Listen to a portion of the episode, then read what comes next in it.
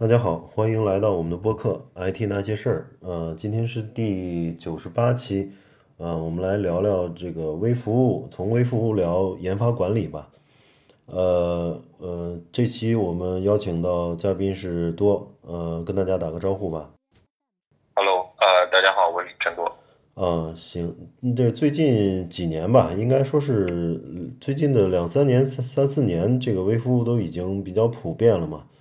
呃，然后，呃，我觉得很多互联网公司啊，包括现在我所在的这个企业级开发的这个大环境下，其实也都用上了微服务了。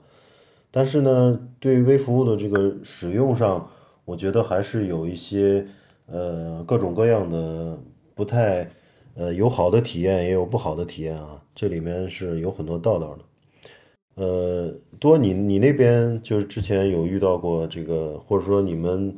用到过这方面的东西吗？呃，其实我们之前在前几年开始也是多多少少接触到一些那个。呃，所谓微服务的开发，然后呢，也会涉及到一些，比如说到去，呃，其他企业呃那边去，然后呢，他们也会有各种各样的一些对微服务的各种各样的问题，或者说一些疑惑。比如说碰到比较多的问题就是，微服务到底它好在哪里？就为什么我们要去做微服务？就这块儿，不知道 Run 你。在你现在在经营了呃这么多年的那个这一块的这个东西了，有没有什么想法？嗯嗯嗯，我是觉得，嗯，最早提出微服务的肯定也在国内也是那些大型的互联网公司嘛。如果说再往前推的话，应该就是美国硅谷的一些，像这个嗯很多微服务框架实际上都是那个谷歌啊 Netflix 所创创造的嘛。然后后来慢慢的中国这个互联网公司，现在当然。是中美之间这个代际之间的这个差已经不大了，就是美国那边马上流行什么，中国马上就学过来了。然后最早可能就是这个 BAT 级别的这些大公司，就发现当业务慢慢的变大之后，呃，我很多原来的这种单体架构的这种呃互联网应用就非常笨重嘛，呃，尤其是当团队也在增大，你一个原来一个可能比如说京东刚创。创始的时候就几个开发或者几十个开发开发人员，但是当随着它的这个规模越来越大，达到几百上千的这种研发人员，显然不可能几百几千人在一个这个一个单体应用里边 check in 代码这样的呃这样的这个质量风险啊各方面的这个运维的这个呃这个麻烦的地方会非常多，所以大家就觉得应该把它拆掉。拆掉之后呢，每一个从这个组织划分来讲，也就可以去拆成不同的团队了。有的人可能负责订单，有的专门负责支付啊，有的专门负责这个客服。每个模块都拆分以后，这样就形成不同的小的组织。这样的话，会一个是组织的管理会打散，然后从软件的角度，就是它的这个大型软件的复杂度也会划分。也会打散，划分到不同的这个小的 team 里，嗯，主要是这个来由，我觉得主要是这个。当然后来又有一些，呃，因为整个应用拆散以后呢，涉及到大量的这种呃系统间的这种通讯，实际上这个里面也有增加了这个运维的复杂度。原来单体的应用可能就是我部署到一台机器上，或者说部署到多台机器上，但是都是一个应用嘛，做一个负载均衡就可以了。但是，如果是拆分成几十个甚至上百个微微服务的话，那意味着这个呃不同的机器部署的东西都不一样了。那么，一个几千台机器的集群上面部署的都不同的东西，这个管理起来是非常复杂的。所以后来运就应运而生了一一套的这个呃管理方法吧，也是相应的这个管理软件，比如说像这个。呃，底层的微服务架构，像阿里它之前做那个 Double，包括这个开源的像 Spring Cloud，它都有非常完善的这个管理微服务的这个一套治理的这个架构。然后再随着后来的容器化，包括这个 Docker 啊，还有这个 Kube K8s 啊，Kubernetes 这些东西，能够把服务整个的去自动化的编排起来，这样就更呃灵活了。所以就是让运维人员能够，现在都讲这个呃 DevOps 啊，就是自动化运维这套东西，他可能手里面管理着几千台的服务器，比如当这个双十一的时候，或者是过年的时候发红包的时候，光这个发红包的服务器可能就有上千台、几千台。那么每一个呃嗯几千台机器，每个上面又部署的不同东西，它又能够实时的去根据负载去扩容，然后缩容。这里面需要有非常多的这个软件工软件来支撑，而且有很多。呃，管理的体系来支撑，嗯，大概是这样一个东西，嗯，那而且其实刚才 Ryan 也提到一点也挺重要的，就是其实那个啊，微服务可以啊，把那个可以让那个现现代的这个软件更加的快速和灵活，就是啊，比如说以前作为单体的软软件 monolith 这种。啊，这种这种形态的话，如果我要变更一个功能，那么其实我就要把整个软件重新部署。但是在微服务上面，随着那个那个微服务就是服务治理的这个框架，比如说啊，Spring Cloud 或者说啊 Kubernetes 这一块，它可以做这种自动化部署。那如果我变更一个功能，我只要把对应的这个微服务做一个相应的部署就可以了。而且随之而来的这些功能还可以啊，给我们带来一些更。更更更方便的，比如说蓝绿部署啊，对，灰度测试啊，嗯，啊，A/B test 啊等等，这些其实都是随着微服务啊现在兴起来之后，已经开始变得很流行的一些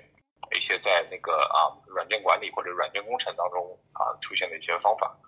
对，呃，这对，其实就在这一块，就是刚才也也也提到过一些，就是就是 Ryan 刚才也提到，就是说呃微服务的确带来了很多的好处。但是它也带来了一些就是啊问题的，那其那所以就是我们在这个啊跟企业的交谈过程当中，其实也会啊企业也会有很多人就是会有会尤其是管理层会有一些疑惑，就是那如果我真的想要去做这个微服务的话，那我对于我整个公司的这些人员啊，或者说这这个那个啊人员的这些技能要求啊，肯定会有很大的不同。嗯包括说这个啊，不管是开发流程还是它的啊 technology 的那个那个能力啊，上面都会有一些不同。那这一块儿啊，Ryan 能不能谈谈你的体会？嗯，我觉得这块儿也是很多公司踩坑的一个一个原因啊，就是当什么技术流行的时候，很多公司就盲目的就开始用了。比如说 Spring Cloud，它其实看似很简单，就是它。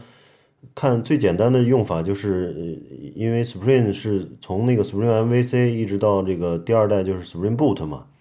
然后 Spring Boot 再去做服务微服务化，做服务化，加上这个 Eureka 注册中心啊，加上一个 Zoo 的这个网关，好像就成了这个 Spring Cloud 的微服务架构了。但是其实真正在互如果是在互联网的环境下用起来的话是非常不容易的，它里面还有一些各种的这个这个。无论是接口的这个健全也好啊，这个权限管理也好，还有这个后端还有一些这个负载均衡啊，还有一些限流啊、降级啊等等一系列的东西，就是 Spring Cloud 它提供的这个组件大概有呃至少也有二三十个吧。随着越越来越完善，它的组件是越来越多。当你这个用这个框架的时候，你你必须要把那个主要的组件至少这个十个八个十几个你要熟悉了。然后才能应对真正上线之后的生产出现的各种各样的问题。如果你不具备这种能力的话，或者说你的团队不具备这种呃这个在线上使用 Spring Cloud 的这个呃经验的话，很容易在上线之后就出现了各种各样问题。比如说你拆了十个服务，中间有两个服务挂掉了，你由于没有这个很全面的监控工具，没有一个全链路的这种监监控工具的话。那你就不知道是哪两个挂了，这样就导致你最后这个遇到系统崩溃之后，你比那个单体的抓瞎的程度要要来的更厉害。因为单体的话挂了的话，你就知道肯定是某一个应用挂了嘛，就一定是这只有这个唯一的应用挂了。那么你可以去重启服务也好，重启数据库也好，总归还是有有有的有的放矢的。但如果要十个或者几十个服务，中间有两三个挂掉以后，影响了你的这个线上生产环境的话，你最后没有一个很完善的工具，你是找不到那个问题的。所以这个就导致有些公司出现问题之后，大家一一通抓瞎，然后导致这个时间呃恢复这个服务的时间会相当长，啊，这个是从技术准备的角度。另外一个角度，我也也觉得，就是说近两三年吧，也看到很多失败的案例了。就是其实微服务只适合一些相对有规模的公司和团队，然后相对有呃有这个规模的这个应用了互联网应用来用。因为什么呢？就是它就相当于是这个呃有一个规模效应这个概念，就是说当它的规模足够大以后，你把它拆开。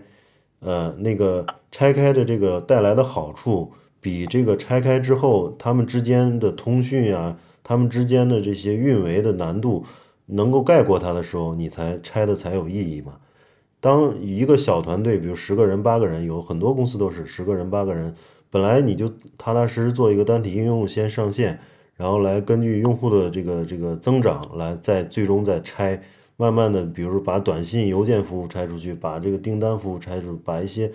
不不不太那个重要的慢慢再拆嘛。这个是一个架构的这个这个逐渐呃优化的一个路线。但是有些公司可能一上来就十个八个人就已经拆了二三十个服务了，每个人甚至就每两个人可能负责五个服务，这样的话就是整个是一团糟。最后我我通常问他，我说为什么就很很多面试的嘛，我就说。你们用了这个 Spring Cloud，然后一共有多少人？他说八个人，每个人都管两三个服务。最后呢，我说那个为什么当时这么拆？他说为了应付将来的这种高负载。那我说最后怎最后怎么样呢？他说公司一直到公司倒闭也没有高负载。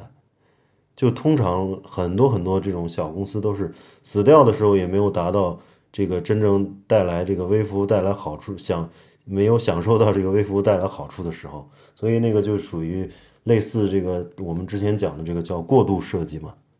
嗯，大概是这样一个意思。嗯，我觉得这个说的很有道理啊，就是所谓的呃为了用新技术而用新技术，就是一这个其实其实。就我们之前在给企业做应用的时候，也经常碰到过，就是涉及到一个所谓的技术选型的时候，嗯，就有很多的企业，他们就是比较希望，就是哎，现在什么东西比较流行，或者说什么东西比较火，我就我就想要用这个技术。对。那至于具体是为什么，或者说这个东西到底适不适用，或者这个运用这个技术它带来的好处和它所造成呃和所带来的这个啊成本，那到底是哪个高哪个低，或者这个可能都。啊，缺乏一个比较全面的这个这个这个考虑，嗯，最后就导致了是说，啊，比如说呃，比如说这个软件或者开发的成本过高，什么软件开发这个产品失败，然后最后觉得是说，哎，可能就是因为这个技术不好，或者说是因为这个产品不好，没错。但是很多时候可能是因为一些其他的原因，或者是什么之类，这个也是对啊，但但但比较常见。对，但是其实我面试那么多人下来，我是觉得也不能太多的去苛责这个技术人员，因为呃很现实的就是大家还要找工作。然后我问了很多人都说为什么要用微服务，他说外面都用微服务，我不用的话就落后了。对，这个这个是一个没办法的一个一个事情嘛，就是的确是一个比较比较比较。比较两难的一个一个一个事情，对对对，而不是说那个那个就是说选选这个技术的人就是不好啊，或者是是是没想清楚啊，或者是什么样子。对对对。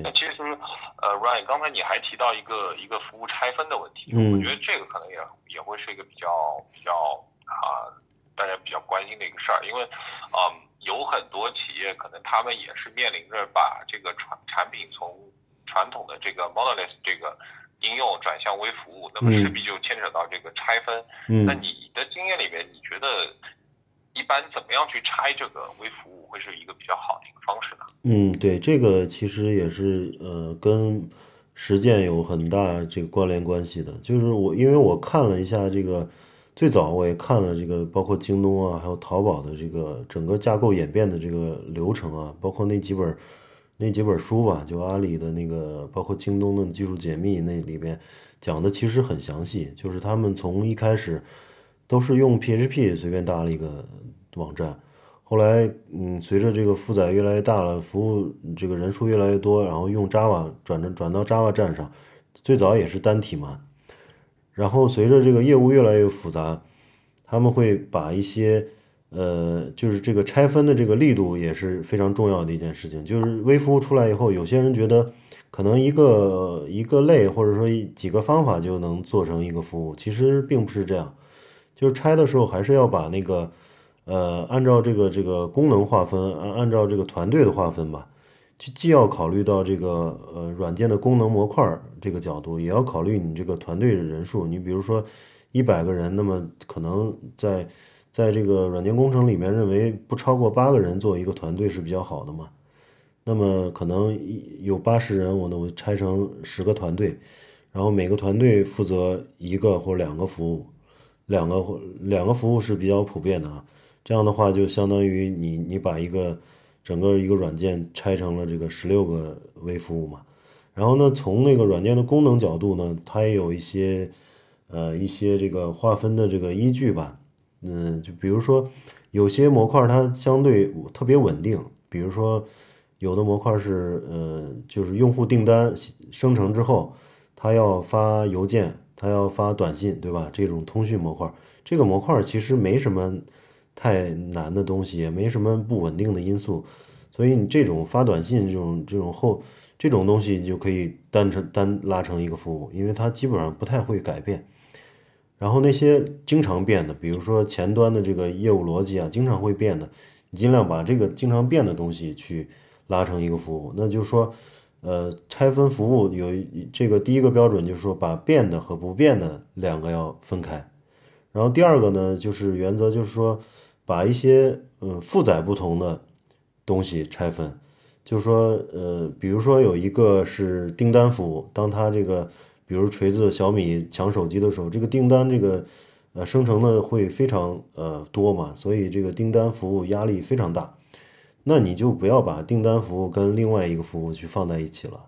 因为它放在一起的话，到时候崩溃了会影响别的服务嘛。你就单把一个负载特别高的单做一个服务，然后其他的这个相相对较低的这种负载的单拉一些服务。所以这样就是第二个原则，就是把这个负载高低的服务分成分别隔开。第三个呢，就是这个出问题，哪些这个服务老是出问题？比如说有些消息服务啊，有些这个呃付款的时候老出现出现这个崩溃的情况，那你就把这个付款的这个逻辑单拆出来做成一个服务。这样的话，就是为了问出现问题的时候，很好的去检测到。很好的去去，呃，比如说这个支付支付的这个服务老出问题的话，那么我可以针对这个支付进行呃升级优化，这样的代码改动不会影响到别的服务，这就是几个一个拆分原则吧，啊。嗯，我觉得这个拆分原则啊总结的还蛮好，我相信每个原则都是都是前人踩过坑，然后总结出来的那个那个。一个一个原则，或者说所谓最佳实践嘛。对对对对对。那个，对，然后呃，那其实那说到这个，那就又啊，我又有一个呃问题，其实我也一直没有想的特别明白，就是刚才你提到的这个团队，嗯，就是你刚才提到说啊，比如说软件工程觉得说啊，八个人作为是作为一个团队是比较好的嘛，嗯，但。肯定是说这个团队里面，它会有不同的这种角色设呃设置，然后对不同的人员，他会有不同的这些啊啊 knowledge set 的要求。嗯，那你觉得作为一个好的一个呃以微服务然后为啊为基础的这么一个一个团队的话，应该怎么样去设置它的人员配置呢？嗯嗯，这个其实我在不同的几家公司也有不同的这个实践方法啊。其实对于一些像大厂啊，就是大公司，它的那个吸引力足够，然后薪资也足够好的话，这个团队我认为就是七八个人，比如八个人以内啊，七八个人，如果都是全站的，当然是最好的。就是，呃，类似就是现在说那个 DevOps，就是研发人员实际上也是运维人员嘛，这样是每个人的要求都是一个一个全站，从前端到后端到运维，呃，都能够去搞定的。至少，或者说八个人里面有五个人都能够是全站工程师，这样是最好的。但是，往往在中小型公司是不可能的，这都是痴心妄想嘛。因为顶级的人才肯定是全站工程师，肯定大部分都是在一线公司嘛。然后在对于创业型的公司，只能说是，呃，相根据这个这个项目的配做配比，然后比如说，呃，通常来讲，我们我们这边可能就是，呃，四个呃后端工程师，两个前端工程师，然后一个测试，一个偏运维的这样一个一个角色，这样凑一个八个人的团队，八个人团队呢，就是他们八个人就完全对一个服务去负责嘛。呃，然后工作中去，呃，通常是后端团队负责去搭那个 CI/CD 的那些框架，就是持续集成这些东西。然后分别，嗯，如果是做的比较好的话，就分别还要写自己的这种单元测试啊。前端现在也有那个很多单元测试的框架，包括一些 UI test 的这种呃自动化框架。然后后端呢，除了这个单元测试，还有一些。集成测试啊，包括接口测试啊，他们都能够呃，这个写好的话，最终会直那个这个集成到这个整个 build 的过程中嘛，然后保证我这个代码质量是随着每一个迭代，我们现在大概就是两周三周一个迭代，嗯，就是遵循的是敏捷开发的这种这种理念嘛，Scrum Scrum 一个一个 sprint 是大概两两到三周。然后每两到三周圈定一个这个需求范围，然后把这些需求完善以后，然后包括每每每天或者说定期的跑这些，呃各各式各样的这种 test，然后保证最终两周后提交的这个版本是一个很健壮的，能够直接给客户用的一个一个一个版本，大概是这样一个状况，嗯，嗯，这个那那对这个就是呃，因为我。总感觉就是，其实啊，Scrum 的确是还蛮适合去啊用，就是做微服务这么一个团队，然后用那个敏捷开发这种方式来做。因为本身微服务开发的一个特性就是它的软件也可以是灵活快速的响应嘛，然后正好配合这个这个敏捷开发这个这个方法论的这个啊啊它的那个优点。那所以其实这个东西就啊又回过来，就是因为。因为敏捷开发，比如说是啊两，一般来说两周到三周就会有一个迭代，然后这个迭代一般就会啊部署，不管是啊直接部署到那个作为一个 release 部署，还是说部署到你的比如说内部的集成测试系统啊，或者是生产系统啊等等，嗯，这些。那其实都少不了刚才你提到的这个 CI/CD 的这个。这个一个一个系统的支持嘛，嗯嗯，那包括是说那个那个，比如说自动部署啊，或者 build 呃 building pipeline 啊，然后还有 automation testing 啊等等，这这一一一大一大坨东西嘛，嗯嗯，那所以这个东西能不能就是啊，就是详细介绍一下？嗯嗯，这块儿我觉得，呃，可能还是一些，嗯，就从这个整个软件工程的完善程度来讲。肯定还是外企做的会好一些嘛，因为之前，嗯，像你我也工在那个大型的外企里都工作过，他们大多数是在做产品，那么做产品实际上跟做项目的要求是不一样的，他们有足够的成本、人力成本来支撑这个整个软件工程的完善程度，呃，所以就在呃开发过程中可能有很多的这种单元测试啊。然后这个有又有这个集成测试啊、接口测试啊、functional 测试啊，还有什么这个 UI 测试啊等等，全是自动化的。自动化了以后就可以集成到这个 build 过程中，然后最后能够在每一次版本 build 构建过程中呢，去看各各种呃嗯各种各种这个测试的通过率嘛，必须是这个都跑绿了才算一个健壮的版本。但是实际上后来。离开了这种大型的外企，到国内的一些公司来看，嗯，应该说，无论是互联网圈还是呃企业软件圈，都完全达不到这种程度。就因为这这个完善的软件工程会投入的成本是巨大的。如果你这个东西出来以后不是复用程度不是那么高的，那肯定是赔本的，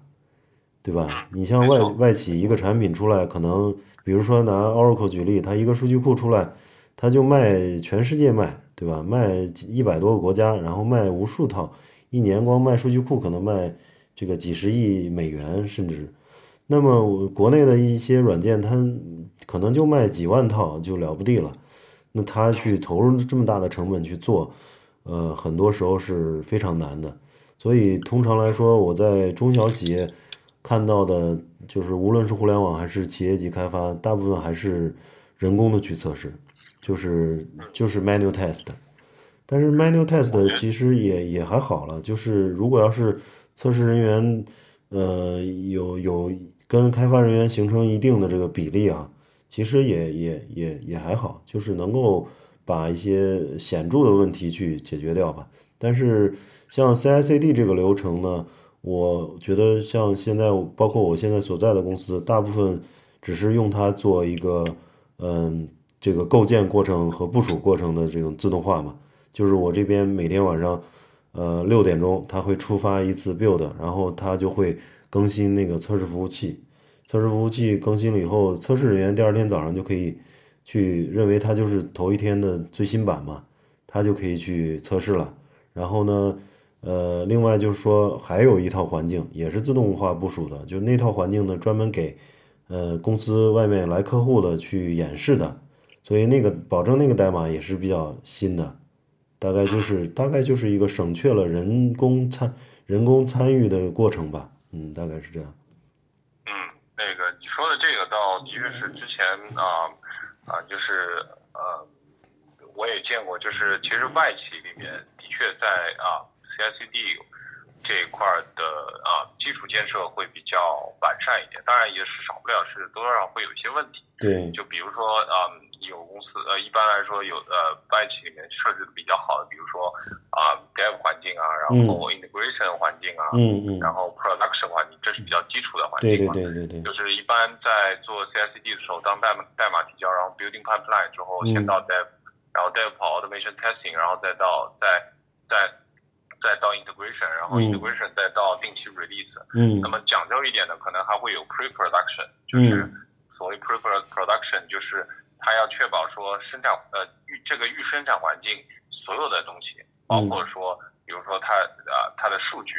就是因为很多时候有很多问题或者很多 bug 是有数据问题，数据数据造成的嘛，对对对对对，它会在 pre-production 里面，比如说在正式发布到 production 之前，在 pre-production 里面会做一个啊也做一一次测试，然后测试完了之后呢，再发到 pre 啊 production 这一块，没错没错，这个当然呃。还，但是少不了也会有一些问题，比如说我自己本身也遇到过的一些问题，就是啊，我啊随便举个例子，因为啊，当一个应用啊大了大大到一定程度，它可能会有好多好多微服务啊，比如说几十个呀这种啊这种微服务，嗯，那么可能每个微服务都很大，然后呢，一每个微服务或者说可能几十个当中，比如说一个微服务可能会依赖于啊六七个其他的微服务。嗯，那比如说我在跑一个 automation testing 的时候，我整个这个微服务的调用链可能上面会有涉及到六个、七个或甚至八个。嗯，那么由于不同的微服务是由不同的团队来负责的，那么可能说有一个团队，比如说改了我依赖的其中的一个微服务，嗯，但是呢，导致的是说我现在这个微服务跑 automation testing 的时候没有过，对，是吧？然后呢，那对，然后呢，这个其实也会就是这种依赖关系也会有一些比较比较。比较比较讨厌或者比较麻烦的地方，因为有可能你不一定可以直接去改依赖的那个微服务，没错，甚至说在极端一些情况，可能这个依赖的微服务它的团队是在国外的，嗯，你可能你要等到晚上你才能让别人去去去来做这个事儿，这个都是有可能的。这些当然这这这这是少不了的一些，就是在就是就是人类在。这个像软件工程这个不断摸索的这个过程当中的一些问题啊，嗯嗯，呃，对，但总体来说，其实啊，个人感觉下来，就是在用微服务这一块，就是在应用的，尤其是一些比较大型的一些产品，嗯，可能那个啊，可能有上百号人在那儿研发，然后那个整个产品很大，然后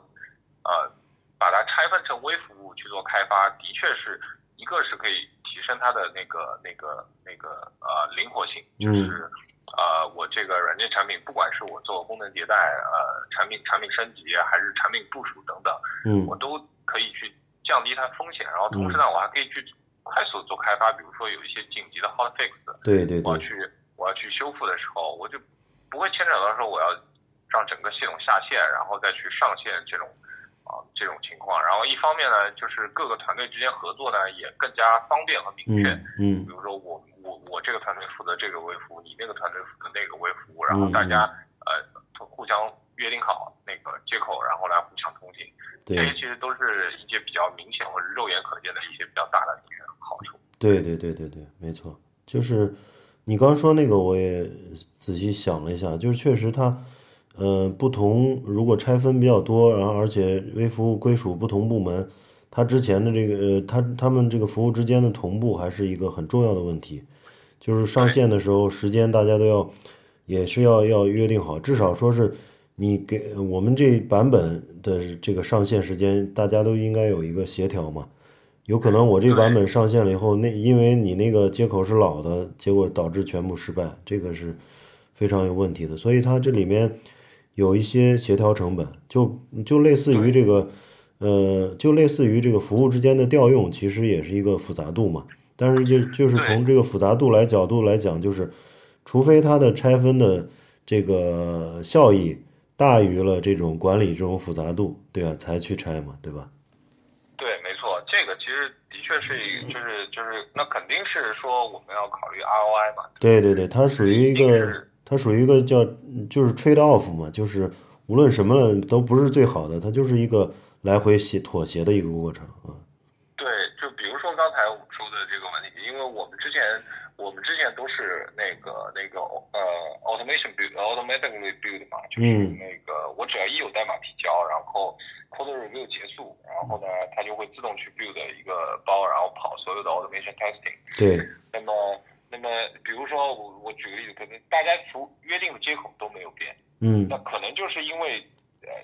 怪对于某一类数据的处理，嗯比如说它返回的结果会有一些啊差异数嗯。据内容的差异，对，这个是一般是在约定接口的时候是比较难以这种这种穷尽这种明白，呃全部都约定好的嘛。那比如说就导致了呃一些问题或者什么，或者是就甚至可能就是说，比如说我依赖这个服务，它可能就是为了修一个 bug 或没然后呢错，，他也他也不知道说我这个服务可能对我其他所有的服务的影响到底有多大，没错但是我要修这个 bug，那我就要把它提上去。没错没错呃这些可能对都是多多少少会有些问题，没错但是，呃整体看下来，其实还是是好处是更多的。对你你刚刚说的那个，你提到这个错误啊，我可以再加两点，就是因为它呃这个都拆分成若干个服务之后，它的这个复杂度实际上是增加了嘛，就它的这个部署啊，包括这个运维的复杂度是增加了，所以需要有很完善的这种呃，包括日志采集工具啊，就咱们之前聊的那个 ELK 那套东西啊。就是能够把日志方便的从几百上千台机器里收拾收集过来，然后还能实时的查询和展示中间出现的 error error warning 这些全部能够去实时的去展现嘛。这样的话，如果上百台服务器里面出现任何 error 的话，我能够在一个界面上第一时间看到。那么第一时间看到了，呃，又又有一个问题了，就是说在微服在微服务的这种呃分布分布式的这种系统里面设计，还要有一个就是说需要对一个流程，比如一个请求，它中间可能有一个调用链嘛，或跨很多，比如一个订单，它可能通通过一开始注册登录，然后支付一一一串下来，对吧？那么要对一个这个这个一个请求也好，对一个操作也好，应该有一个统一的这个令牌，就相当于 token。这个 token 呢是整个在这个几百台机器上是有一个一个完整的调用链的，所以我一看到这个日志 error 里边可能就是比如说 ID 为多少的人这支付失败了，那么通过那个 token ID 我就能回溯到它整个这个调用的过程中啊，就所以我在每每一个服务都能找到它这条 transaction 或者这个请求留下的痕迹。就容易去追追溯和定位了，而不你要如果没有一个统一的这个 token 的话，你就会在追溯整个链条的过程中发生很多这种迷失的状况。嗯，对，没错没错，这个运维这一块的确也是一个比较大的一个一个一个一个挑战，对于嗯。那个尤其是对于一些比如说刚做微服的一些啊、团队来说，这一块也也是比较麻烦的一件事。对对对，这个就是说白了，就是整个你要想用用好它，特别是，呃，应对比较大的这种互联网负载的比较复杂的逻辑的话，还是要把整个它的刚说的，比如 Spring Cloud 整个的所有的限流降级啊，还有这健全等等那些组件全部搞清楚，然后能够去呃在出现生产问题的时候去很快的修复。再一个就是对。日志收集啊，监控啊，整个这套周边的这种工具，自动化构建啊，这些周边工具一定要齐全。你没有这些这个脚手架，是不太建议去直接用这么一个一个一个一种方式的啊，大概是这样。嗯，对对，没错。然后那个，呃，其实，呃，说到这个微服务，我们也之前也聊过一期嘛，就是从技术角度来谈。今天主要是从。研发啊，从运维啊，从就是需要，呃，用用把真真正把微服务用好的这种角度来谈了谈，啊，其实也是希望给更就是希望听众们了解，就微服务它并不是一个当前流行的技术就可以去随便去用的，啊，当然我们有些企业应用，比如说我现在所在公司，把一些企业服务也拆成十个八个服务，那些纯粹。其实呃也是有隶属原因的，就是一些团队他觉得呃愿意去用一些最新的技术，但是它中间并没有我刚说的那些脚手架，但是好像也没出现任何问题。那是因为企业应用本身就只有那么十几二十个人或五十个人在用，它没有那些限流降级啊，没有那些全链路监控啊，没有那些日志收集啊，它那八个服务也不会跑死，就这么简单，对。所以是是是，还是要根据这个具体的业务情况来来来定的，对。那行，那我们今天就关于微服务和研发管理就先聊到这里，呃，感谢大家的收听，然后有呃想留言的可以关注微信公众号 “IT 那些事儿”，给我们留言。那我们今天就先聊到这里，呃，下期再见。再见。